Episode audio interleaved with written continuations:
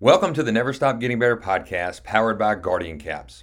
Guardian Caps are a one size fits all helmet cover that help reduce impact for your players during practice. Coach Perry is a huge proponent of Guardian Caps after using them at Pearl High School, and it was one of the first football items he purchased when taking the job at Nixa. Caps are mandated by the NFL for O line, D line, linebackers, tight ends, and running backs, and utilized by over 270 colleges, over 3,000 high schools, and over 600 youth programs across the country. As helmets become more and more expensive, the Guardian caps also do a great job of protecting your helmet investment. See the link in our show notes for more information on Guardian Cap. In each episode, John takes you on a journey of growth, learning, and endless improvement. Whether you're an athlete, coach, or someone simply just striving to get better, this podcast is for you. Now, here's your host, John Perry. All right, welcome to the show this week where our guest is Dr. Hunter Taylor.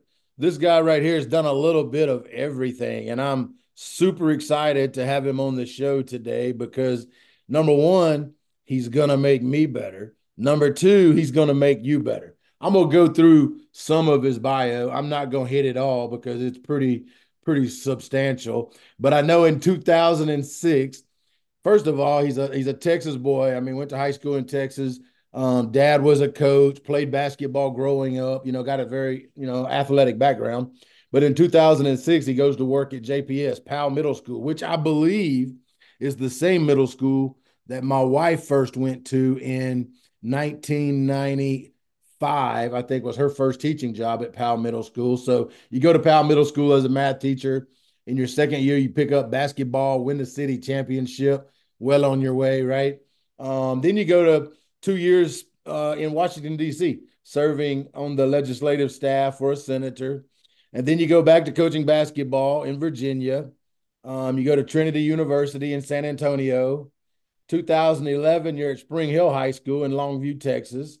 2013, you go to Baylor University, um, which is absolutely phenomenal, and start working on your doctoral, your doctorate degree. 2017, you know, you have your dissertation, which we're going to get into that, man. I think the dissertation, I've I've actually read it, which is crazy mm-hmm. because I'm not, I didn't know I'd ever read anything that long. Um, but where you went through and kind of chronicled the history of six of the most, uh, mm-hmm. you know, winningest coaches in the state of Texas, and kind of you know drew some correlations. Mm-hmm. Um, 2017, become a professor at the University of Mississippi, started mm-hmm. consulting with the Oxford High School football program, mm-hmm. launched the Coach and Doc web based leadership platform. You also have the Coach and Doc uh, podcast, which is really mm-hmm. good. I mm-hmm. listened to two episodes today on my walk.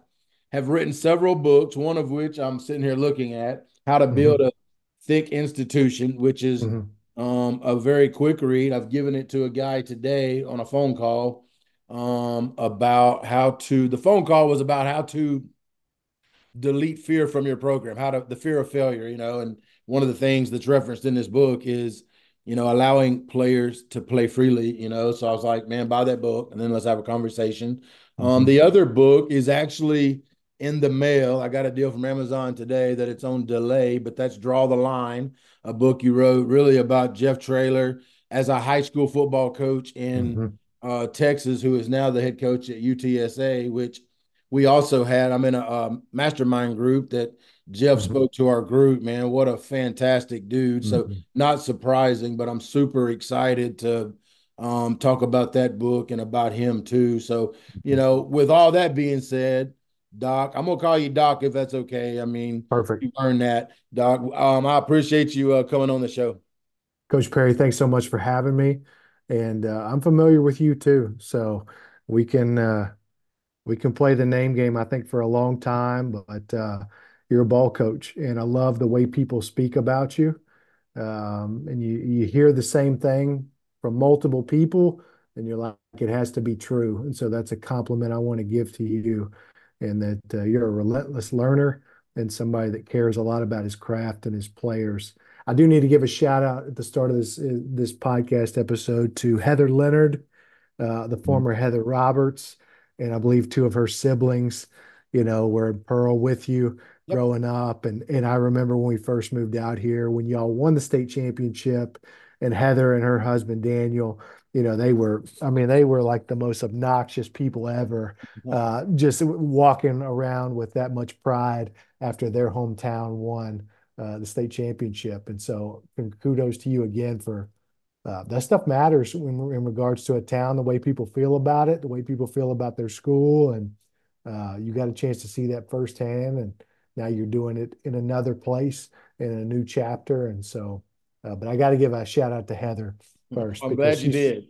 I'm she's Pearl Strong. Yeah. Awesome people and Pearl Strong. You know, one of the things, and you've been a part of it, you know, there's nothing quite like, you know, that night that, that, you know, you win a state championship and, you know, it's, and for me, you know, because, you know, I had been at it for 20 years or whatever already, mm-hmm. you know, and there are, man, there are so many coaches mm-hmm. in this world that are 10 times better than me that never get the opportunity to win a state championship because there's so many factors that go into it. Mm-hmm. But I was so overwhelmed for people like that. You know, like it was the mm-hmm. pride that people take in their mm-hmm. school, their city, their town. You know, like that was what was just awesome was that feeling of mm-hmm. you know gratitude and the excitement that other people had in their eyes was fantastic. And I know you've been a part of that. I know you know, soon after you went to, um, you know, working with Coach Cut at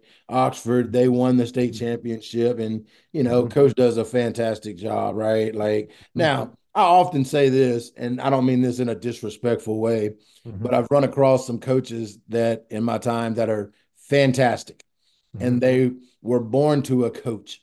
And I feel mm-hmm. like when your father is David mm-hmm. Cutcliffe, you kind of got an advantage on me you know, like my dad was a and a great dad, but he was a mm-hmm. preacher mm-hmm. and a mm-hmm. nurse. Okay. So like we weren't sitting around talking about um power counter RPO, you know, like that wasn't yep. my yep. in my childhood. So, but coach has done a fantastic job. My first question that I would like to ask you, and this is something that Brian Kight, a guy that has been mm-hmm. influential in my life, kind of ask pretty routinely.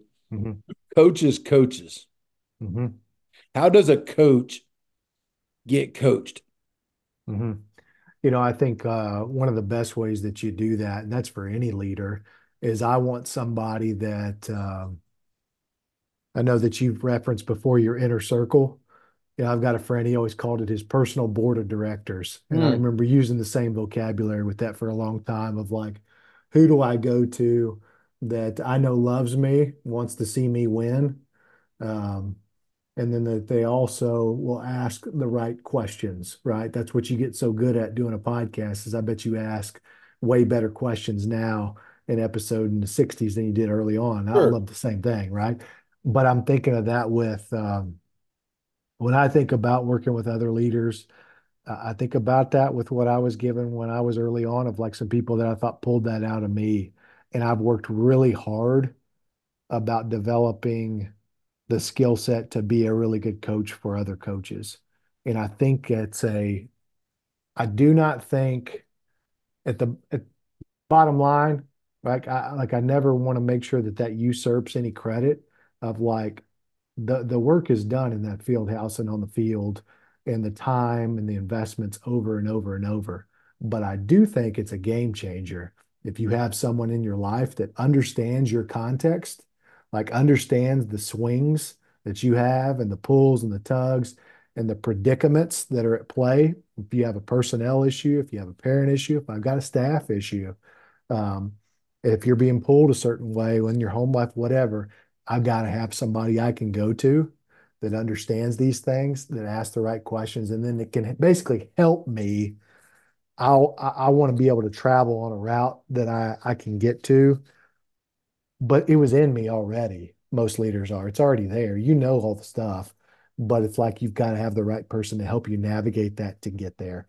And so I believe firmly in um, coaches having a, a, coach and any leader having a coach. I mean, I know you had Oscar Miskelly on here of somebody that, uh, what a wise person. And you, uh, you know, the people that he always surrounds himself with, I know too, it's like, that's a, that's an inner circle. That's a board of directors. Sure where when I'm making big strategic decisions, I need somebody that's been there or not even been there, but just understands it clearly and they can help me reflectively get to the point where, okay, I know what's the right thing for for me and the program.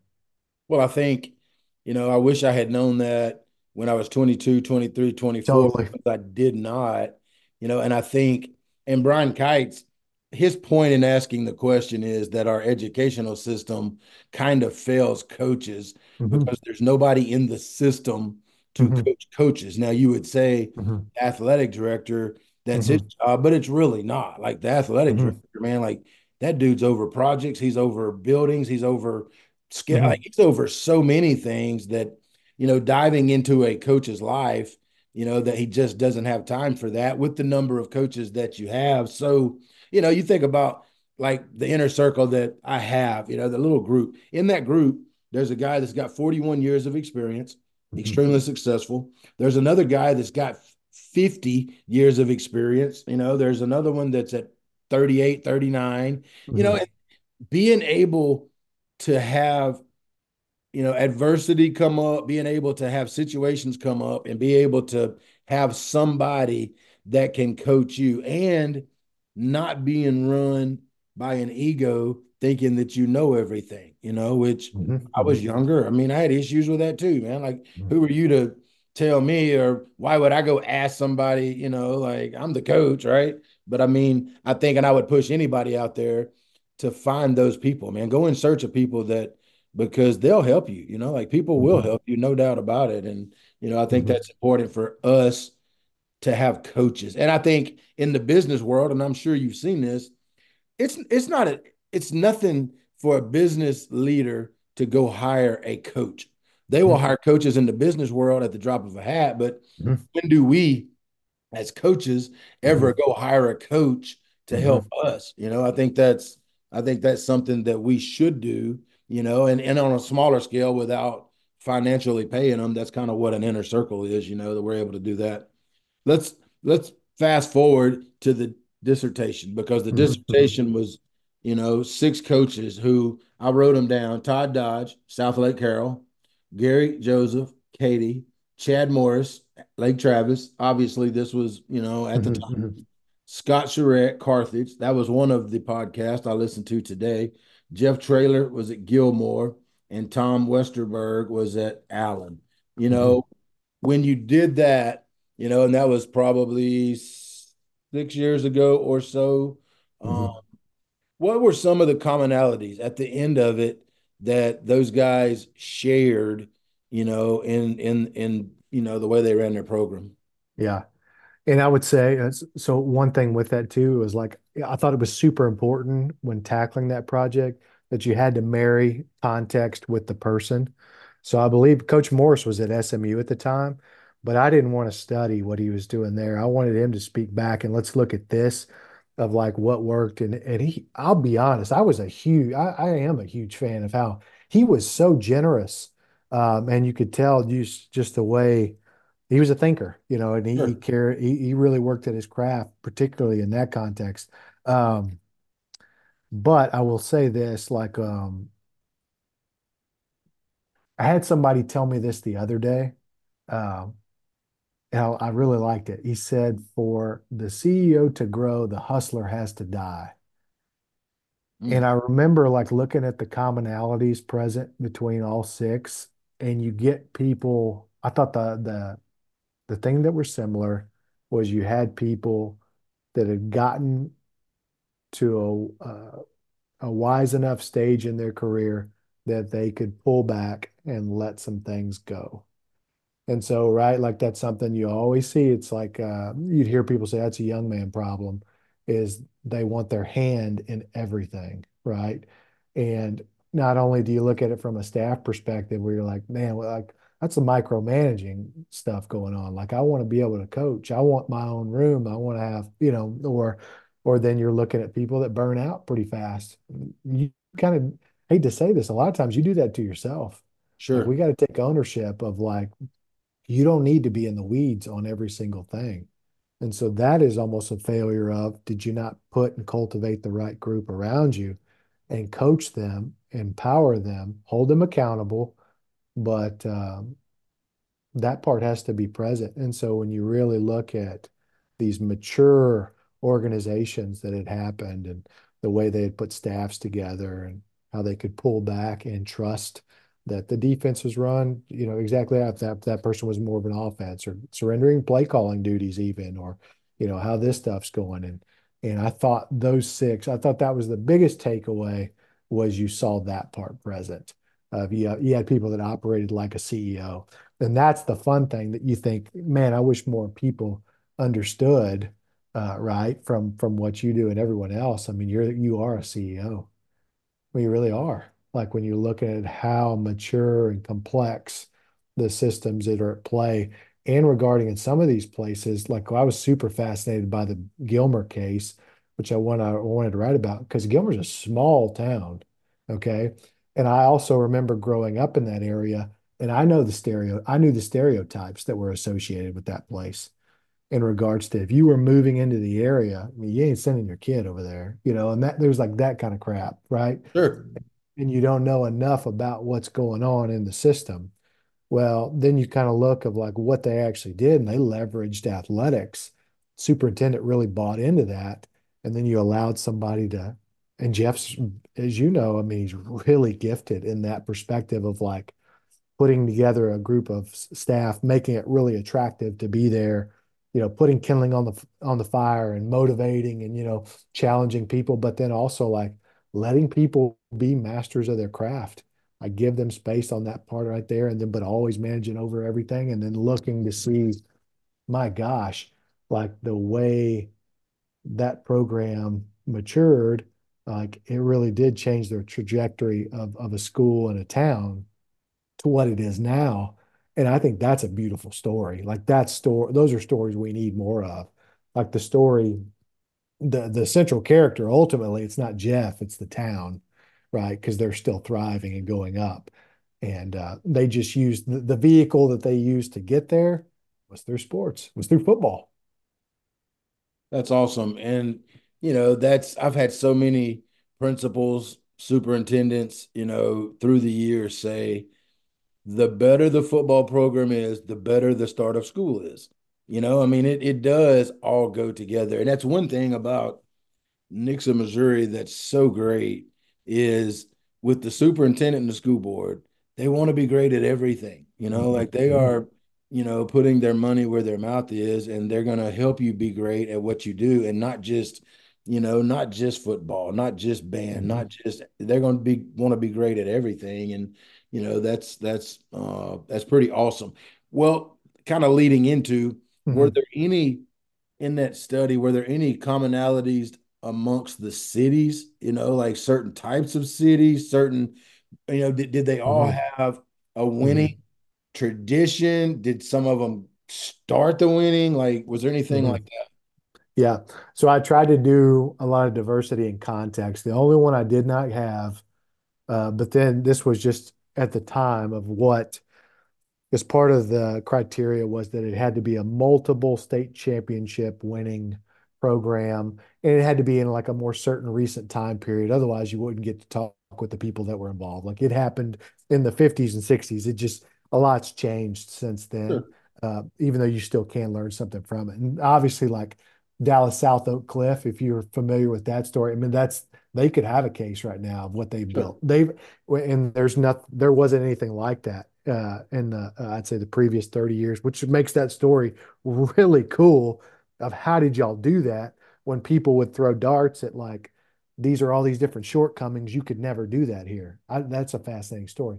But I'd say in the other ones, like looking at all six, I mean, you had more of what you would call like country towns in Gilmer and Carthage, but then Allen, Lake Travis, Southlake Carroll, Katy, you know, those are suburbs. Those are well that are just on the outskirts of cities where their populations are huge, and then you've got of um, you it's almost like you got a lot like a lot a lot of professional families. It's the same way in the Jackson metro area where you're seeing these types of kids come up and these you know and they're just really professional oriented. Like they take work seriously. That's not a soft kid even though like you're saying that's a suburb kid. That's a sure. that's a worker. And so you looked at, I thought that was, um, I thought that was a, a piece of the of what happened with those. Um, but I will say, I'd say the Gilmer and the and the and the Carthage stories were the only two um, that had not had a history of winning. So again, that's no fault at any of the other places, but like Lake Travis had won before that Coach Morris got there. Southlake Carroll had won before. Katy had won before under Coach Johnston. Allen High School, you know, that was uh, under Joe Martin and all those guys. They, that's a that's a quite a lineage. Todd Graham, but uh, Carthage. I mean, what Scott did is freakish, you know, to have nine state titles. But they had like some periods though where there was success. Like that that community is viewed still as like that was like a pretty desirable place to live still, I'd say. Right. Gil uh, Gilmer was not. And I and I, I don't say that insulting because it's like a place that yes, it is. Like there's just but like that's what I think is so amazing about Jeff. And maybe that's also why it's such a great story because he grew up in that and his parents worked at the school. And that stuff messes with you, you know, when you grow up in a place and you feel like you're maybe a couple steps behind. Sure. You didn't have anything to do with that. It's almost just the way people talk about it, or uh, you, you, there's a chip on your shoulder that you're tired, like you want to get this thing to where it could be. And uh, I, I, would say that that's a, an intricate part of it. Is like Jeff knew Jeff had the political clout being a hometown boy and knowing his parent his parents knew everybody, and he could. That's a true uh, from a, a, a an ethnicity standpoint, like racially, that's pretty balanced, and so he's somebody that could that could really blend all together, which is so rare most of the time. And that was another big part to where everybody felt like this was our program and you go and you see their stands and it's it's really a beautiful thing. You don't see that everywhere. Sure. So yeah, and and he's a fantastic human. He's a fantastic leader. Totally. Like the the mastermind group I was in that you know he spoke to, you just you know it was it was really good. You know, and I've mm-hmm. I've kind of lived, you know, the Pearl thing. You know, being mm-hmm. from Pearl, going mm-hmm. back to Pearl. You know, me and the superintendent were best friends growing up. Got it. School board president, like we're good friends. You know, like you know, you do have some advantages. You know, there are some advantages when mm-hmm. you know you went to school with the daddies, and you know it mm-hmm. presents some challenges too. But at the same time, you know, there is a little bit of there is a little bit of an advantage to that. Was there anything in the process that you learned that surprised you in that it was different from what you had anticipated it to be? For sure. And so I'll give you I'll give you two names. Um, one, you've definitely got to get on your mastermind group. He's an ace. Is Matt Turner, and uh, a very reserved, uh, somebody that would never look for the spotlight or take credit or anything like that. So uh, the thing that I love the most about the the Gilmer story was the way Jeff was very transparent about who all was involved and who deserves credit for different things. And I've never seen a head coach promote that. Again, that that might have just been the way I did questions or you know that kind of thing because sure. I don't think those six guys are selfish by any means. Sure. But but Jeff was so I think open about you know, this is the guy I had to have year three. And what he did, like, we don't have this if we don't have him, you know. Mm. And so Matt Turner was, you know, if he was linked to these early days, he's just got this great, he's the one that, like the McCown brothers, Josh, Randy, and uh, and Luke, and Josh is back in, in the NFL now as the OC for the Panthers. They say that's the best coach they've ever seen or best wow. ever had through all they had. It's Matt Turner. Um, and Matt was one of those people he just never wanted to do. Some sure. people don't want to ever be a head coach, you know. He did it later out of somebody needed to step up and responsibility, but like he is a servant uh, leader that is obsessed with the details of the game of football and cannot get enough. Wow. And so he turned him loose and like uh, just you you got one character there, and then you got Alan Metzel's the other one that I just I love. Um, Alan is the current head coach now for Gilmer, and they finally uh, won it for the first time since Jeff left this past year. Alan is one of those people that you're like, man, I bet there are maybe five people walking the earth that have their that live out their faith in the way he does, where you're like, this is this is too much, you know, like, you know, he's um he still serves as a teaching pastor on Sundays for the small country church that his father uh, started and he passed away. And it was like we need somebody to step up. Alan's got the gift of being able to and then they do a great job as a church body of of, of you know stepping in for all the administration stuff because he can't do that and be the head football AD. Wow. But he's that kind of person. Like he, he sends text messages to all his former players every morning with a, and we know a lot of people that do that stuff, right? That it's a devotional and it's intentional, you know, and um, like it is, it's just amazing, you know. And then you've got you know, the the cast is was phenomenal. I thought that was the thing that surprised me the most. I Yep. never heard of these guys, even coaching in the area or growing up in it. Like they were the epitome of selflessness. And maybe it's it was like pre-social media too, so we, people didn't message out of, you know, all that kind of stuff. But I'd never seen a staff at a small town like that be at that level. And and how do you at first it's like how do you get that many people to come to a place like this unless you know and then how do you keep them how do you keep them for 15 years when people have opportunities right because i'm sure that's one of the things when you win the whole thing people want to talk to your oc your dc your quarterback all that kind of stuff and that's great that's a that's a huge thing but like how did he create something where they thought it was better to be an assistant in that culture than to go somewhere else Sure.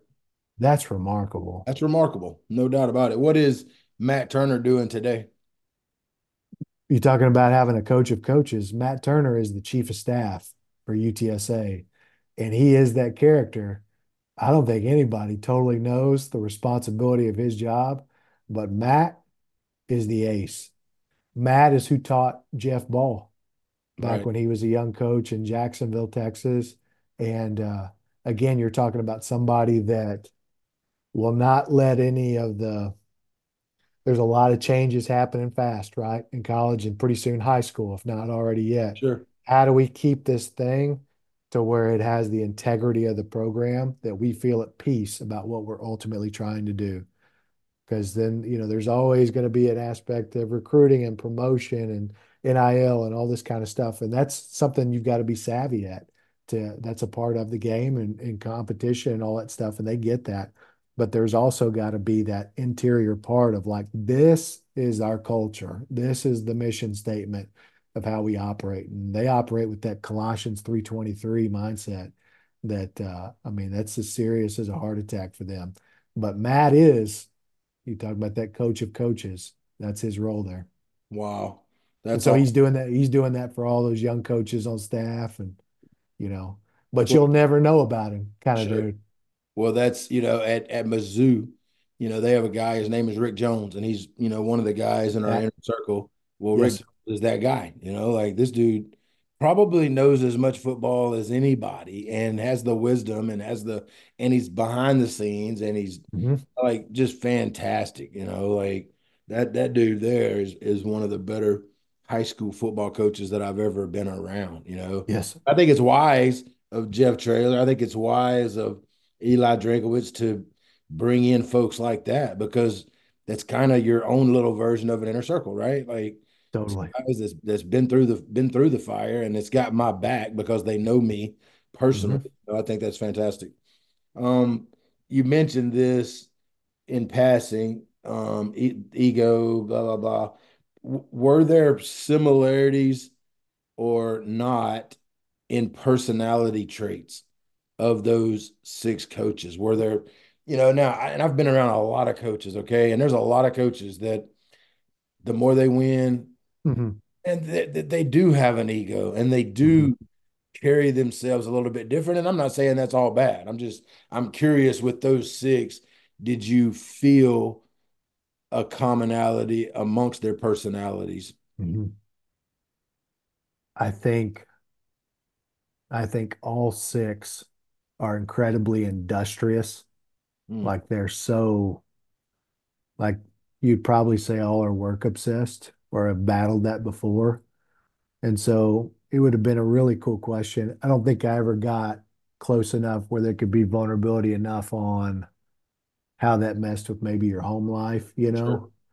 Sure. Um, the one again, I mean, Coach Surratt and I are pretty close, but obviously Jeff is the one that would share the most. The others, you could just tell that like they're builders, right? Like they you don't ever sure. they never were satisfied. So maybe there's this insatiable curiosity or insatiable hunger that you have of like always wanting to prove yourself.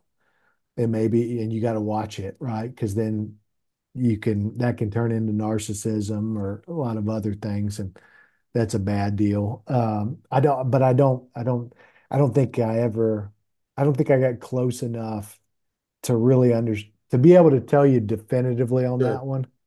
Uh, again, I thought all were, you know, Coach Westerberg's more of a reserved, quieter coach. He was at Allen, and uh, and then once he left, um, which again for somebody to win three state titles with Kyler Murray and then leave and want to go to a smaller town that's a little bit under the radar. Now he was paid really well, right? Uh, but uh, my father worked with him at uh, at that stop, and my father loves him. I mean, my father thought he was probably the best high school organizer he's ever been around, but he was not. Um, he's not going to give a bunch of interviews. He's not going to uh, really promote from that kind of standpoint. It's that kind of leader. But don't get it twisted. There's some swag to him, you know, sure. like Joker thinks he knows offense and and you uh-huh. know and he's got a strong opinions, but but at the same time he was so great about I don't know. I always appreciate he loved my father and let my father coach, you know, let let him literally bring real I you know, there was a I think people love Tom Westerberg for that. So he was not that. Chad Morris is obviously a builder and a speaker and a energy guy. That's that's who he is, right? Is drinking Red Bulls and you know, and all that kind of playing fast. So that fits him. Coach Dodge, um, Coach Bo- Coach Dodge is one of those people that's got such a there's a reverence to him amongst who's worked with him, um, where like he's he's been at a couple programs right that are like as blue bloods as they get. Southlake Carroll and Westlake, you know, those are yep you know their NFL roster. So there's like there's that there's like that kind of appeal to what they're doing. Like they've got a little bit of celebrity to them. Um, and so, uh, but at the same time, just an honorable man uh, that has really made sure to stand for the right things in regards to character and and that kind of stuff. Uh, coach Joseph, uh, that's a ball coach, man. I thought he was like the high school version of Saban. I was like nervous asking him questions. I thought I was going to get cussed out or something. Um, but no, he's great. I mean, just a, uh, I mean, the Katy group, that those are tough guys, you know, or people that, sure. Um, so he was all, he's about work. And so if it ain't about work, what were we talking about, you know, kind of stuff. Um, and then Jeff is such a great, you know, the storyteller, um, you know, that can, yeah, he can just cast a vision and he's funny, but he's also detailed and he he's vulnerable too. Like he'll show his flaws, which I think is an underrated trait of the mm. best leaders. Is Jeff will show you and tell you where he's off, what his flaws are. Does not try to be uh you know, he is a, a what is it, a, a beggar uh looking for, you know, trying to help other beggars. Sure. You know, try to to to get the right thing. You know, that's all he's doing. Yeah, there there's a the being authentic and yeah. being real and being humble, you know, in the true sense yeah. of the word is a very likable couple of traits, you know. Totally. And when you run across those in people, I think people are drawn to them, you know. Yes. And I've run across a lot of high school football coaches that it's not that they were not authentic or humble, but you know they carried themselves in such a manner that other people and people that didn't know them you know considered them to be you know high ego high but when you get to know them, they are different from that, you know. Um, but Yes. they do carry themselves in a different manner, you know.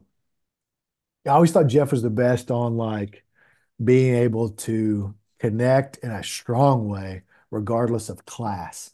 Most people like point it to race, you know, like Sure. it doesn't matter, but class is different. Like, so like somebody that's dirt poor or somebody that's got a ranch that's, you know, whatever. I thought that's a product of, I don't know. I think that's a product of where you grew up to where Yep. like there were so many levels of income Sure. and you're, you're comfortable being at the trailer park. Like you re- like you're comfortable. It ain't like weird at all Sure. or, you know, so Sure. That reminds me, I went into a I went I went into a prison system one time um, with Damon West. He went in to speak at a maximum security prison back. This was before COVID. Yes. And he and Oscar Miskelly went in there with him. Well, I was very uncomfortable. Like Right. I was Right. uncomfortable. Like I was nervous. I was, Yes. man, like, and Damon, you know, because Damon had spent seven or eight years in there. Like Damon was Yeah. was at home, you know. So Yes. I totally get that, you know, and, Yes. and Jeff being able to, you know, hang out with both crowds and Yes. everybody in between is Yes. a trait that, you know, is is very admirable, no doubt about it. All right, Yes. let's fast forward. Let's fast forward to say Oxford, you know, Mhm. when you're working with that program. Mhm. What, you know, let's say you were, let's say you were named the, you know, head football coach at Ozark High School, the Mhm. rival school down the road.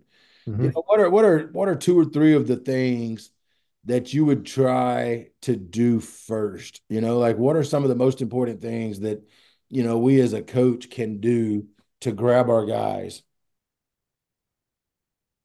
I think the first part is you better understand the place. I think people jump in with the vision part of what they think it should look like based off of their past experience, Mm, and you have, and you have no feel whatsoever of what uh, this place is truly about. You you probably see that more so than I have. Like you see a lot of bad hires sometimes get made yep, of um, where they went off of maybe hiring just off of record, but they don't fit the context and they get there and it's uneven expectations.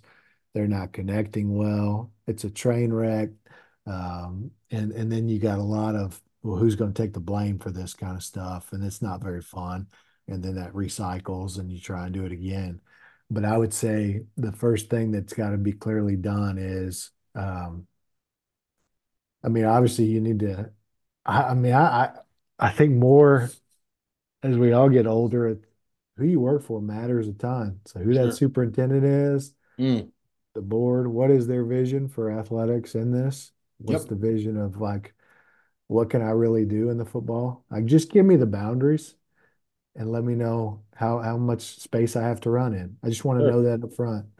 And then uh, and then uh, and then it's a part of going about with strategic partnerships. But I'm I'm early on. I'm looking at I want to know the history of the place. I want to know what people do for work out here. Yep, Is it is it a generational town where it's the same last names that get recycled every four years? Is it a town where you're going to get a lot of new folks coming in? Why are they coming in? That kind of things. Uh, what's the makeup? You know what? And then I'm looking at what what what what can we run based off of our personnel, right? sure. Uh, that can do that. But uh, I Well, think we do that. And, and there, there's also got to be a part there too of once I understand it, I've got to be, I've got to clearly show I appreciate it. I think it's something pretty special. That's why I'm here. So I see what you are. I truly, I, I've got to start and see what you are. I can't just say I see what it could be. I got to first see what it is and appreciate all the people that have done the work before you. And then let's cast this vision of of what we can do collectively together. Well, one of the things I liked in the in the book, How to Build a Thick Institution, Mhm. that I've never really thought about, and I've never been one to go into a place and bash the people before me. Like that's Right. very disrespectful, you know, like Mhm.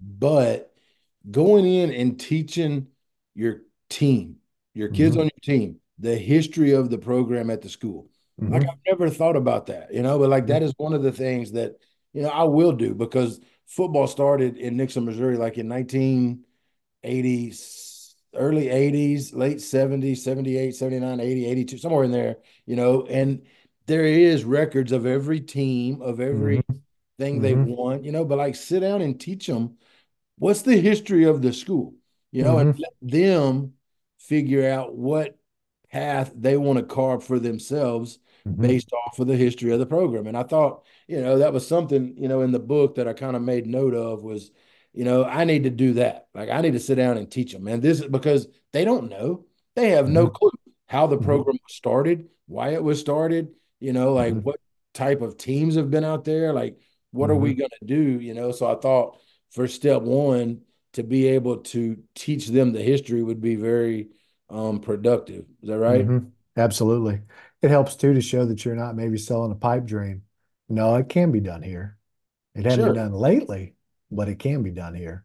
So yeah. let's look and yeah, let's learn of why it did work 20 years ago or or what got us off track five, ten years ago. Let's sure. be honest, you know. Well, there's a website in Mississippi. I don't know. I'm sure there's one here too. Uh-huh. Has the history of all the schools. And Mm-hmm. You know, like one thing I've always done, and I've I've told young coaches that you know I worked with or reached out, and this may be a flaw in me, okay, but if a school has never won ever in the history right. of the school, right, I'm not fixing to be the first one because I'm not going to try. Like, right. there's no history of nobody winning ever. Now, somebody might can go do that. I'm just not going to take that chance. Whereas, if you can look back in the history, like I took the job at Kosciusko and you look back in the history, and you know it's it's kind of wavy, mm-hmm. but there is a like they play for a state mm-hmm. championship in you know mm-hmm. whatever year. Like there's history of success that mm-hmm. you can go in there, show your team. There are mm-hmm. people living in that city that played for a state championship. Yep. I can bring those in to speak to the team. You know, like. Yep. I do yep. think that's important. I think the history of a program is important, and I'm sure there are people that have went into no win places and won. I just mm-hmm. that's that's scary to me because the tradition thing does matter. You know, like that is important. No question. And if you go to West Point, Mississippi, and you don't win a mm-hmm. state championship, you're fixing an uncle, a yep. brother, a daddy yep. that's going to dog you out for the rest of your life. You know, like no question. you feel like you let them down. Yeah, no doubt about it. Well, yeah. after let's say after you know we we teach them the past, the history of the mm-hmm. program, which I think is fantastic. You know, then in the book, we talk about creating a vision. And I thought this was phenomenal. Uh-huh. Start by sitting down and figuring out what you don't want to be. Like, what about, you know, like everybody sits down and, okay, what do we want to be? What do we want to, and that can be very wide. But what if we sat down and said, okay, what do we not want to be first? You know, like what's your thought behind that?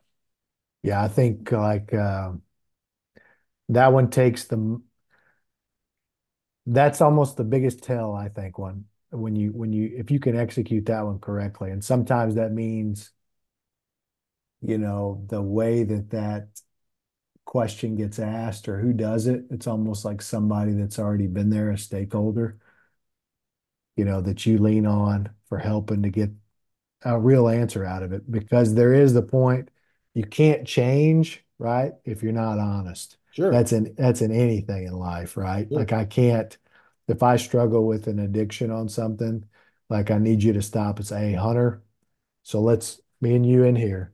So let's look at the last three years that you've still been struggling with this stuff, you know, and we're doing 2024. Let's you're not getting better, right? So yep. let's be honest about that, right? Or whatever it may be. So it's almost it's looking at, you know, I've got there's a reputation around every program and every team, okay?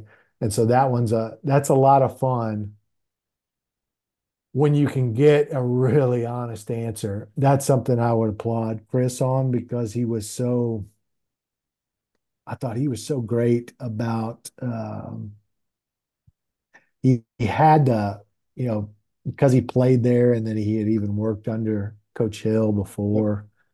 You know, it's it's a tricky thing, right? To like, I still want to honor who I played for, who I worked for, but I also want to say, this is how we're viewed right now, and I want to change that, right? Sure. And and so for whatever reason, like let's just be honest about it, and then let's plan on how we correct this because we don't want this stereotype associated with us, whether that's you know what I needed to be a tougher team or all all that kind of stuff. So uh, I think that's an incredibly important part. And when you're talking about coaching coaches or coaching leaders and business, whatever, I feel like that's that's the marker on if that's if it's going to be a real thing or if it's going to be a check in the box that uh, you tell people you have a coach.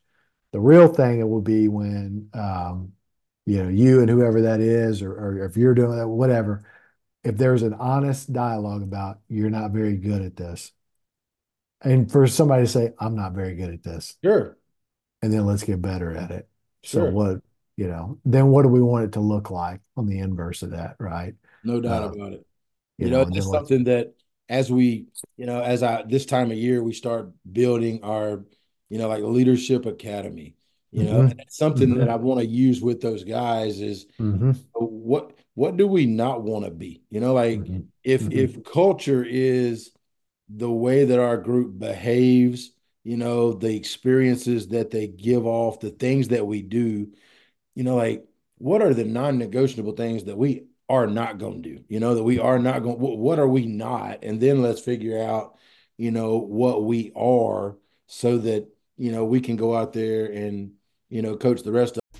Guardian caps are lightweight, one size fits all football helmet covers for practice. They reduce 20 to 33% of the impact, depending on the speed and the location. Great for the repetitive subconcussive blows that add up throughout the week. Also great for body blows. Used by Clemson, Penn State, Washington, Oklahoma, 150 other colleges, and about 2,000 high schools across the country. Also protect that helmet. If your helmets are getting beat up at the end of the year, Guardian caps can help protect that helmet investment. All right, a question, you know, an issue that maybe you can help me with here. Accountability. I think accountability is really hard. I think peer-to-peer accountability is hard. You know, like we're we're in year four, going into year five, and I feel like our coaches are still the accountability partners right now for our program. You know, and I think our next step is our kids taking ownership and being able to hold others accountable. You know, like what are some things that or thoughts you have on how do we get high school kids to hold each other accountable? Yeah, I, th- I mean, first off, I think that is like um, kind of a separator that you'll see amongst programs on who can teach that correctly, because accountability is the highest form of love.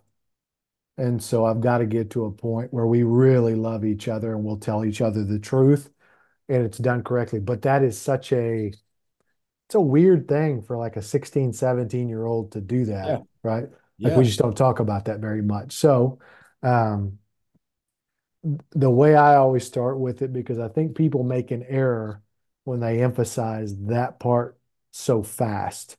Because I don't think you and I can have an honest conversation where you correct me if you haven't made a ton of investments first, Sure. right? Sure. So I always, I always looked at it from the standpoint of um, it starts with creating and, and and and really just making sure the program as a whole has a good deal of psychological safety, and you're teaching kids how to create that atmosphere, right? Like we do that with how we have eye contact with each other, and you know we're not interrupting people and close proximity. And there's something about you know I'm I'm a basketball guy uh, by trade, and so there was always that that that that marker of you're tracking touches out on the floor. How often we touching hands, slapping on the back, all that kind of stuff. But what we're doing there is we're transferring, you know, energy and confidence, particularly those that have a lot more swag than others. Like if we can get them to be folks that like actually, you know, empower others, we're on the right track. And that's the first thing. We're looking at that part. The second one is I think you've got to teach vulnerability. And vulnerability is not just like a feelings thing, which I feel like sometimes like that definition gets hijacked. Vulnerability just means that you show your weakness. And so that's the thing that we talked about with what Jeff is so good at, right? Is people trust you that much more when they see you're not perfect. And there, and we've got to get that we get that wrong. Like we're trying to be perfect and and show this facade, and we're probably combating families on that one a lot of times of what Sure. they're trying to measure up with with their parents. But I've got to be able to show you um, how to acknowledge when you screw up to the rest of your peers. There's no frauds, okay? Because if you don't do that, and that starts also with you and me in the form of leadership roles, if you don't do that, um, that's when a culture of like paranoia or cheating or all that kind of stuff happens, right? Because if they feel like, oh my gosh, Coach Perry never makes a mistake, or there's that aspect of it, well, hell, if I ever make a mistake, I better cover my tracks faster. I'm not going to tell you I did because I don't want to be ripped sure. or whatever it may be, right? Sure. So there's that part is the second one. Okay. So we first we got to get a good psychological safety set. Yep. Then then you got to teach, especially your alphas, on how to be vulnerable and to show their weakness. But then we're not sitting in it. Okay. So the third part is then if if they've done a good enough job about showing when you screw up that you acknowledge it or I make, you know, all that kind of stuff, that makes those that don't have as much confidence makes them more comfortable that they'll, hey, I don't understand how to do this, or I don't know the play, or can you show me this? Or you'll have a staff member, you know, that'll come to you of like, I don't, something's off right here. And before they wouldn't share that because they were scared of, you know, whatever, being disciplined, all that kind of stuff. Um, and so when that happens, like the phrase I always use is you have to hug it, right? And so like if somebody is willing to to to step out of their comfort zone and say, my fault on that, I got it wrong. Man, I appreciate that. No doubt. Like we got to have that in there. But Yep. then there's that aspect too of like we're not sitting in it. So there's a culture of, yes, we're not going to hide anything. We are this way right now, but we're getting better. So let's correct this stuff, right? Um, and and then that leads into accountability, right? To where if if you know if I've done enough, uh, the psychological safety stuff, so much of it is is is I want to know that I'm seen, you know, that I'm a real part of this team. You're not Sure. using something, right? Whether that's from a player perspective or a coach perspective. I want to know that I'm seen. Then I want to know I can be honest. And then I want to know I got people that are going to help me. Okay. And then once I have those things, then you can be demanding because I've done all those things. You know, I'm not going anywhere. Sure. This thing's unconditional, but like you got to step up. Like I showed you how to do that stuff. You know how to, you know, there's all those, and, Yep. they, and those conversations get really tense, but people misunderstand them if they've never, if they're not in the locker room or they see, you know, a really tense conversation amongst the staff or they see a kid get scolded really badly, but they don't also understand of how much time and how much right. love and all that kind of stuff. Because then in the moment of, you know, fast game speed, all that kind of stuff, the most appropriate thing sometimes is volume comes out and all that kind of stuff. That's okay. Right. We're all competitive. But uh, I think that's got to be the roadmap to take that correctly. Uh, I think when you start by, you know, some people will be like, hey, we got to be a player led team. So from now on, you know, y'all need to Right. call stuff out. And then you got one person that like nobody likes, Sure. never does anything with anybody, and he says something. And then you have the person come back of like, who the heck, you know, Yeah, and no then, doubt. Uh, you know, this is some fraud stuff, you know. Yeah, that's some that's some real high school talk right there. Like that's that's the way it would go down. Now, Yes. what you described, honestly, was what, you know, I mean, you you described a family. You know, that's the way a family is. I mean, a family is going to be, you know, they're going to be psychologically safe, Mhm. taken care of, heard, you know, but at the same time, you can be demanding because they Mhm. know that you love them. And, Mhm. you know, that's, I think that's our next step. That's where we are um, headed, you know, and I got to get that, you know, I got to do a better job myself, you know, of teaching that in our program so that that gives us the possibility of taking another step um, in the accountability piece. All right, question number two, and this is this is a tough one. Okay, Okay. I don't know. I, I interviewed uh, Patrick Murphy, the softball coach at Alabama, Mhm. and he has a word, mudita. Mudita means extreme joy for others, like somebody else having success and you feeling overjoyed for them. Okay, and he has this it's on YouTube if you've ever seen it, The Anatomy of a Team Player. Okay, they're in the College World Series. They're down two. The four-time All-American is coming to the plate with two on, Brittany Rogers. And he goes up to her for some strange reason and says, Brittany, we're gonna go with the we're gonna go with the freshman today. We're gonna pinch hit for you. And Brittany says, Yes, sir. And he tells her, Go tell her she can do it. And so mm-hmm. Brittany goes over and tells her. And at this time, you got two split cameras.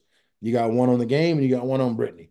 Mm-hmm. Well, the freshman who's had very few at bats all year long in this situation goes up there, goes into a long count, and hits a home run and wins mm-hmm. the ball game. Mm-hmm. And Brittany Rogers is in the dugout when she makes contact. She jumps for joy. Mm-hmm. She is living out Mudita.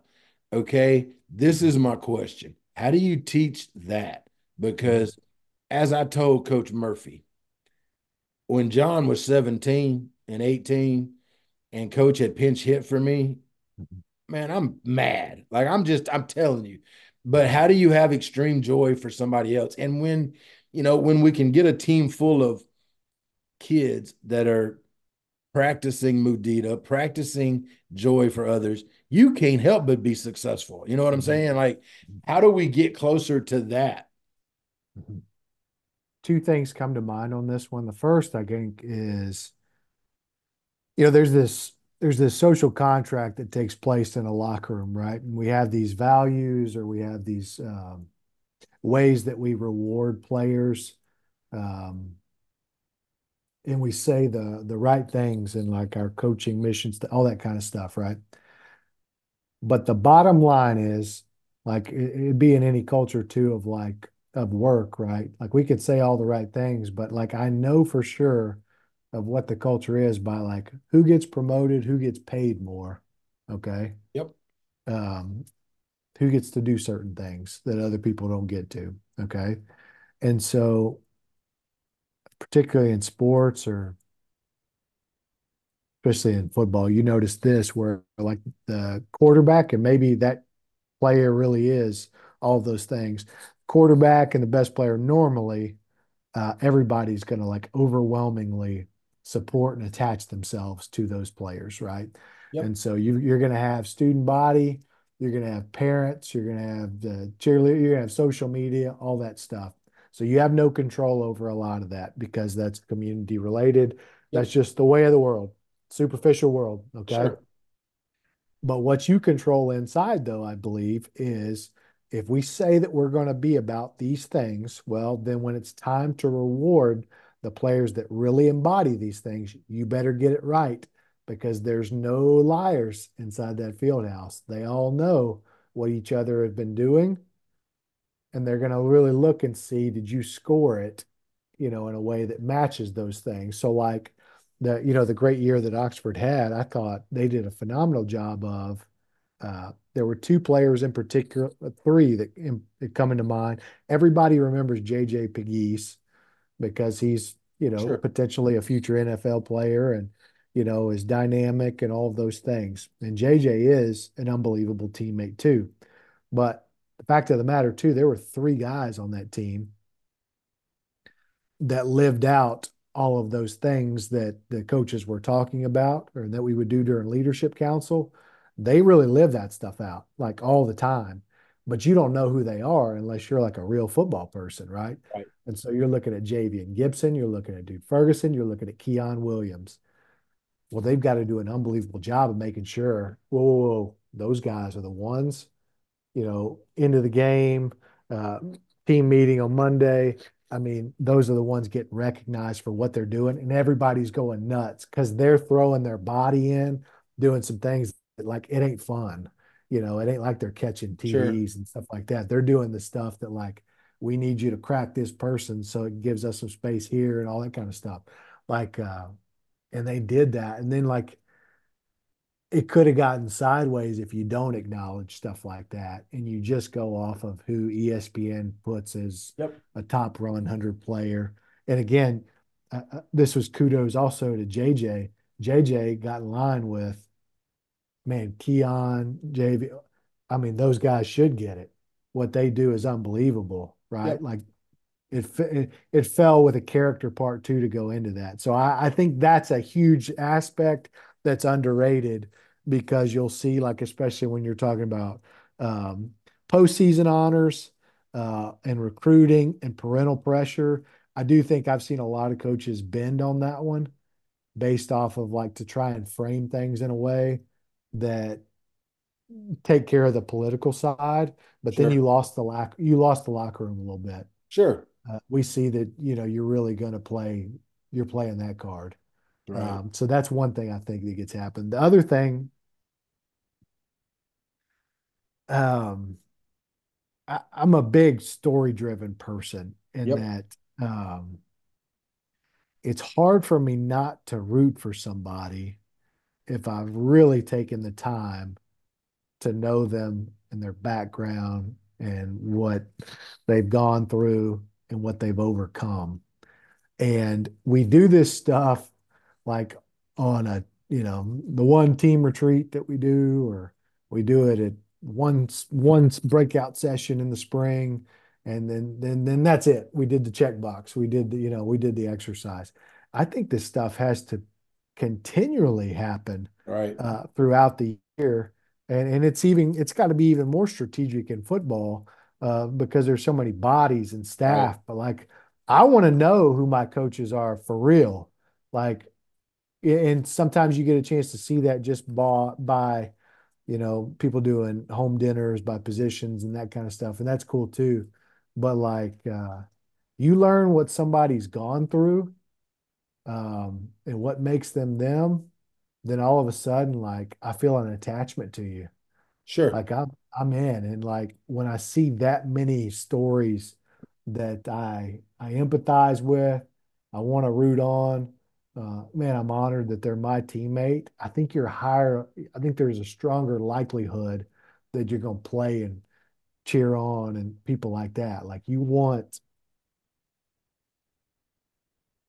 if you can capture the heart, I mean, you're you're you're going to have that word that you said that, that coach mentioned earlier. Mudita. yes. I think that's got to be it where and then there's eh, again it's just it's the reward of eh, it's the, the reward it's the responsibility of the coach or the the leaders of the team then to always make sure of like for that person to surrender their bat to somebody else to pinch hit that's an incredible thing that you Ooh. just did Ooh. like because like you got to wonder about somebody who would say, well, that makes me look like a, a, a, quitter or I'm surrendering or I'm not competitive or any of those things. No, you you chose team first in that one. And the fact of the matter is, like, if you really know that other person's story and they know yours, and like, it ain't it ain't a zero sum game. It's a That's we right. thing. So right. I think you're there's a higher likelihood of well, those things happening. And then Coach Murphy, I can assure you did exactly what you're talking about is he turned Brittany Rogers into a softball icon at the University no of Alabama for the rest of her life because of the selflessness.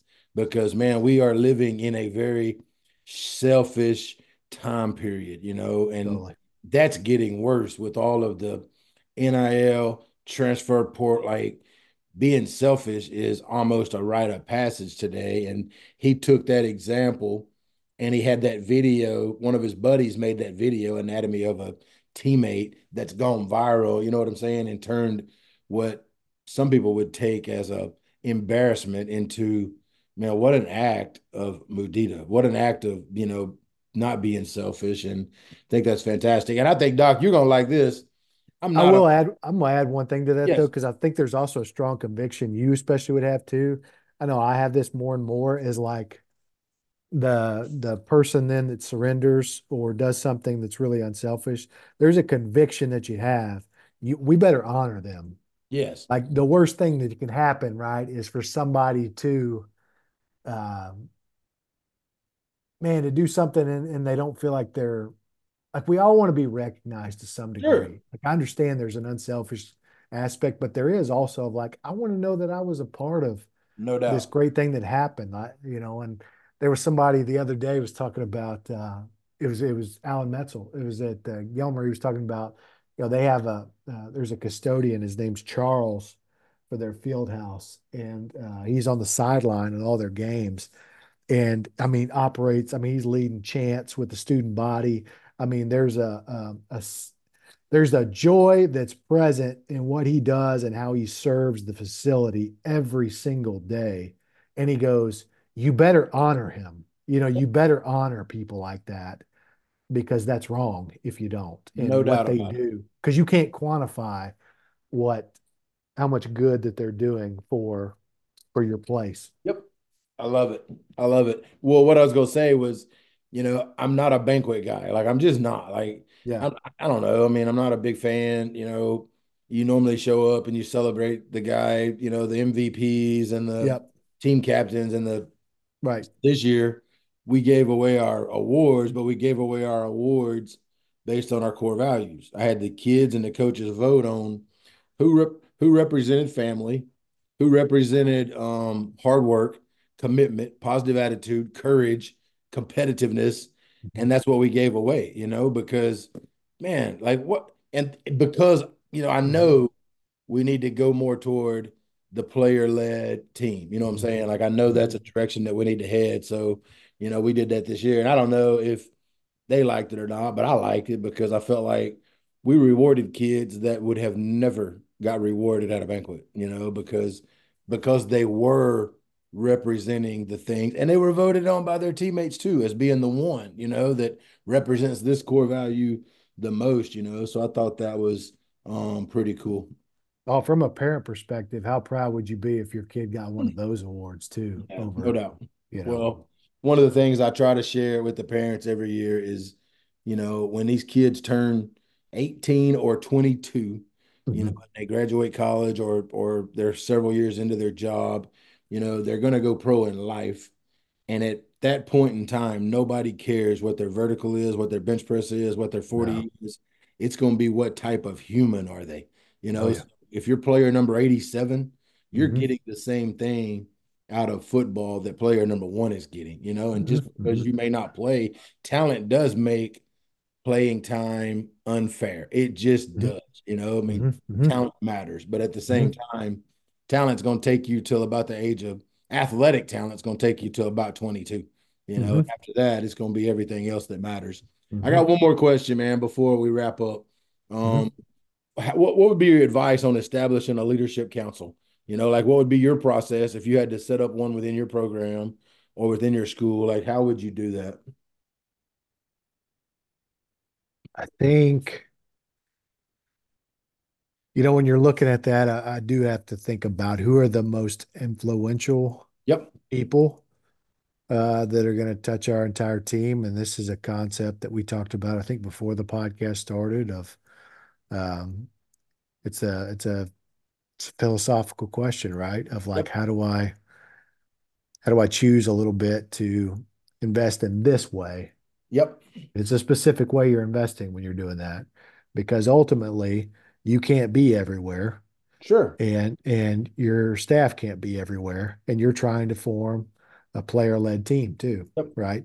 And so I've got to have peace about that one. But then I'm looking at, um, yeah, I, I'm you know, when you're talking about number, I don't think that's as important as it is about making sure that this thing is stacked a little bit and stacked meaning by age group. Right. I think I think a, a shortcoming that happens to a lot of people is that you've kind of like you stack it so much with seniors always, right? right? And I invest so much there and for whatever reason, a lot of times in a big group, right, like the senior probably even feels like it's more of their team. Yep. And so they're going to just take up so much more of the discussion and what you have to say and influence and all that kind of stuff. And then it's almost like you're starting from ground.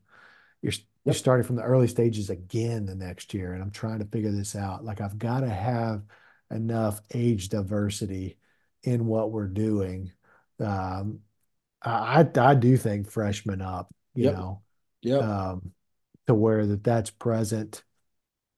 And uh, I've got to teach people all these things, especially that group about that roadmap we talked about earlier. Yep. Off they've got to be the ones that you've got to be a pro with psychological safety on being able to establish that for your teammates. And I'm going to teach you how to do that at 14, 15, you know. And then you got to be great with vulnerability. And then you got to be a great reciprocator. Mm. When your teammate that doesn't have as much juice as you screws up, you know, how you handle that one. And then I got I got to teach you early on. You got to have to model what accountability looks like. I need you to get comfortable with that. Okay, yep. I need you. I need you to turn into a. I'm gonna grow you. I'm gonna help you be an adult with it, and we're gonna get rid of that fear that plagues all of us with uh, confronting a friend. But also, like that's how you get real friends too, is is with real love. And so, I'm thinking of it from that perspective, where I've got to have, um, you know, you know the best. I I actually don't think that there needs as much that this might be wrong by some standards. I actually don't think that you need uh, a ton of voices on this from your staff on who should be on there because right. we all have certain opinions and biases that we have. I do think if the head coach is leading this session, which I would think that would be the case, um, that it's one of those deals you got the best feel of who needs to be on this and sometimes like it's not a uh, it's not a sunday school class either um, so it's not all of the kids that never do anything wrong, and that's who's with me. It's the most influential kids. So there's some, you know, of you got people. I remember Traylor used to say, I, I got to have a couple people close to me. Sure. I gotta have I gotta have them close as sophomores because I gotta get them to where they need to be by seniors because they can do some things others can't. Yep. And, and when they say something, everybody's listening. No they doubt. ain't saying the right thing yet. Um, sure but there's got to be that component yep. to it. So that's how that's how I'm thinking a ton of it. Um, you know, in regards to the um, in regards to the the time together, again, I think we don't want to make the mistake of having it just be a listening session. Right. Where you're talking the whole time and maybe there's accountability on the did they do the reading or not and sure and and most of the time if you don't watch it in those deals right it's like the same two or three that that are answering and everybody else is kind of nodding and saying the right. same thing and you're like eh, is that really what your thoughts are right uh, i got to get this to where uh, i'm a big fan of like small discussion groups and so if if you can get it to where i don't know I'm thinking in my mind, right? Like in that 12 to 15 range of folks. Well, that's five small groups, four small groups. And yeah, we're going to do some stuff together uh, and talk about it. But I want to start matching up senior, junior, sophomore. You know, I want to start trying to do yeah. that. And that and that's why you're the head coach too, is you're the one that knows how this is the group I want to mesh with this small. I want I want there I want there to be yeah, I see y'all are similar you're just two years difference in age this person sure. can help you and i i, I want to do that so i think you got to spend a ton of time being more facilitator than teacher in those sessions uh, and you want them to learn how to process information and to also articulate it to a sure. teammate and to offer a reflection you're teaching them also about reflection that's a big game changer right it's like uh, the percentages of of learning go from, you know, I could learn by watching. Yep. I just watched a ton of film, but then if I learn by doing, uh, along with that, it goes up a certain percentage. But the the game changer is if I can learn by reflection, right? So I'm I'm putting in reps, I'm watching film, but I'm also looking at.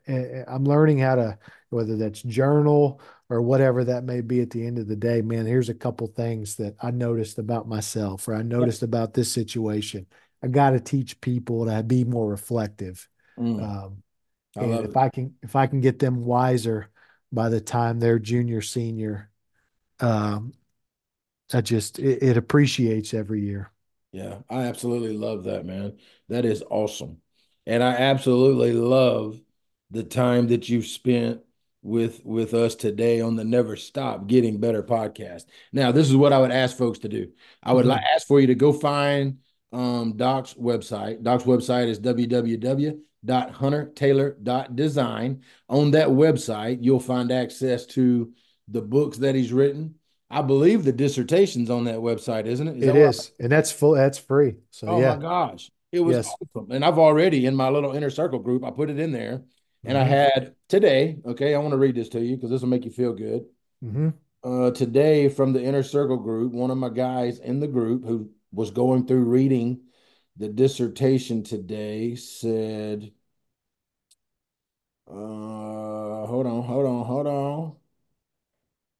Uh, it was really good. It was a quote that one of the coaches had uh made. I think I passed it. It was one of the, I think it was a quote that, oh, this is it. When excellence becomes tradition, greatness has no limits. Katy High School. Think about that now. When excellence becomes tradition, greatness has no limits. You know, like, so my point is this you can go on his website, www.huntertaylor.design. You can find the dissertation, read through the whole thing. You can find him on Instagram at Hunter underscore A underscore Taylor, Twitter at Dr. Hunter Taylor. Um, and I'm going to put all of that in the show notes, man, where you can just have a link to get to all of that. I would ask that you buy the books. I've got Draw the Line on the way, the one with Jeff Traylor. Like, I can't wait to read that, man. I know it's going to be fantastic. And we may do this again when I get done reading that. I just want to say thank you. I want to say thank you for your time. Is there any way, anything I can do to honor you as we depart? No, you've been terrific by inviting me onto this. So this was an honor and a treat, and looking forward to seeing how this friendship continues to to compound over the years. I'm really, uh, I like what you're about.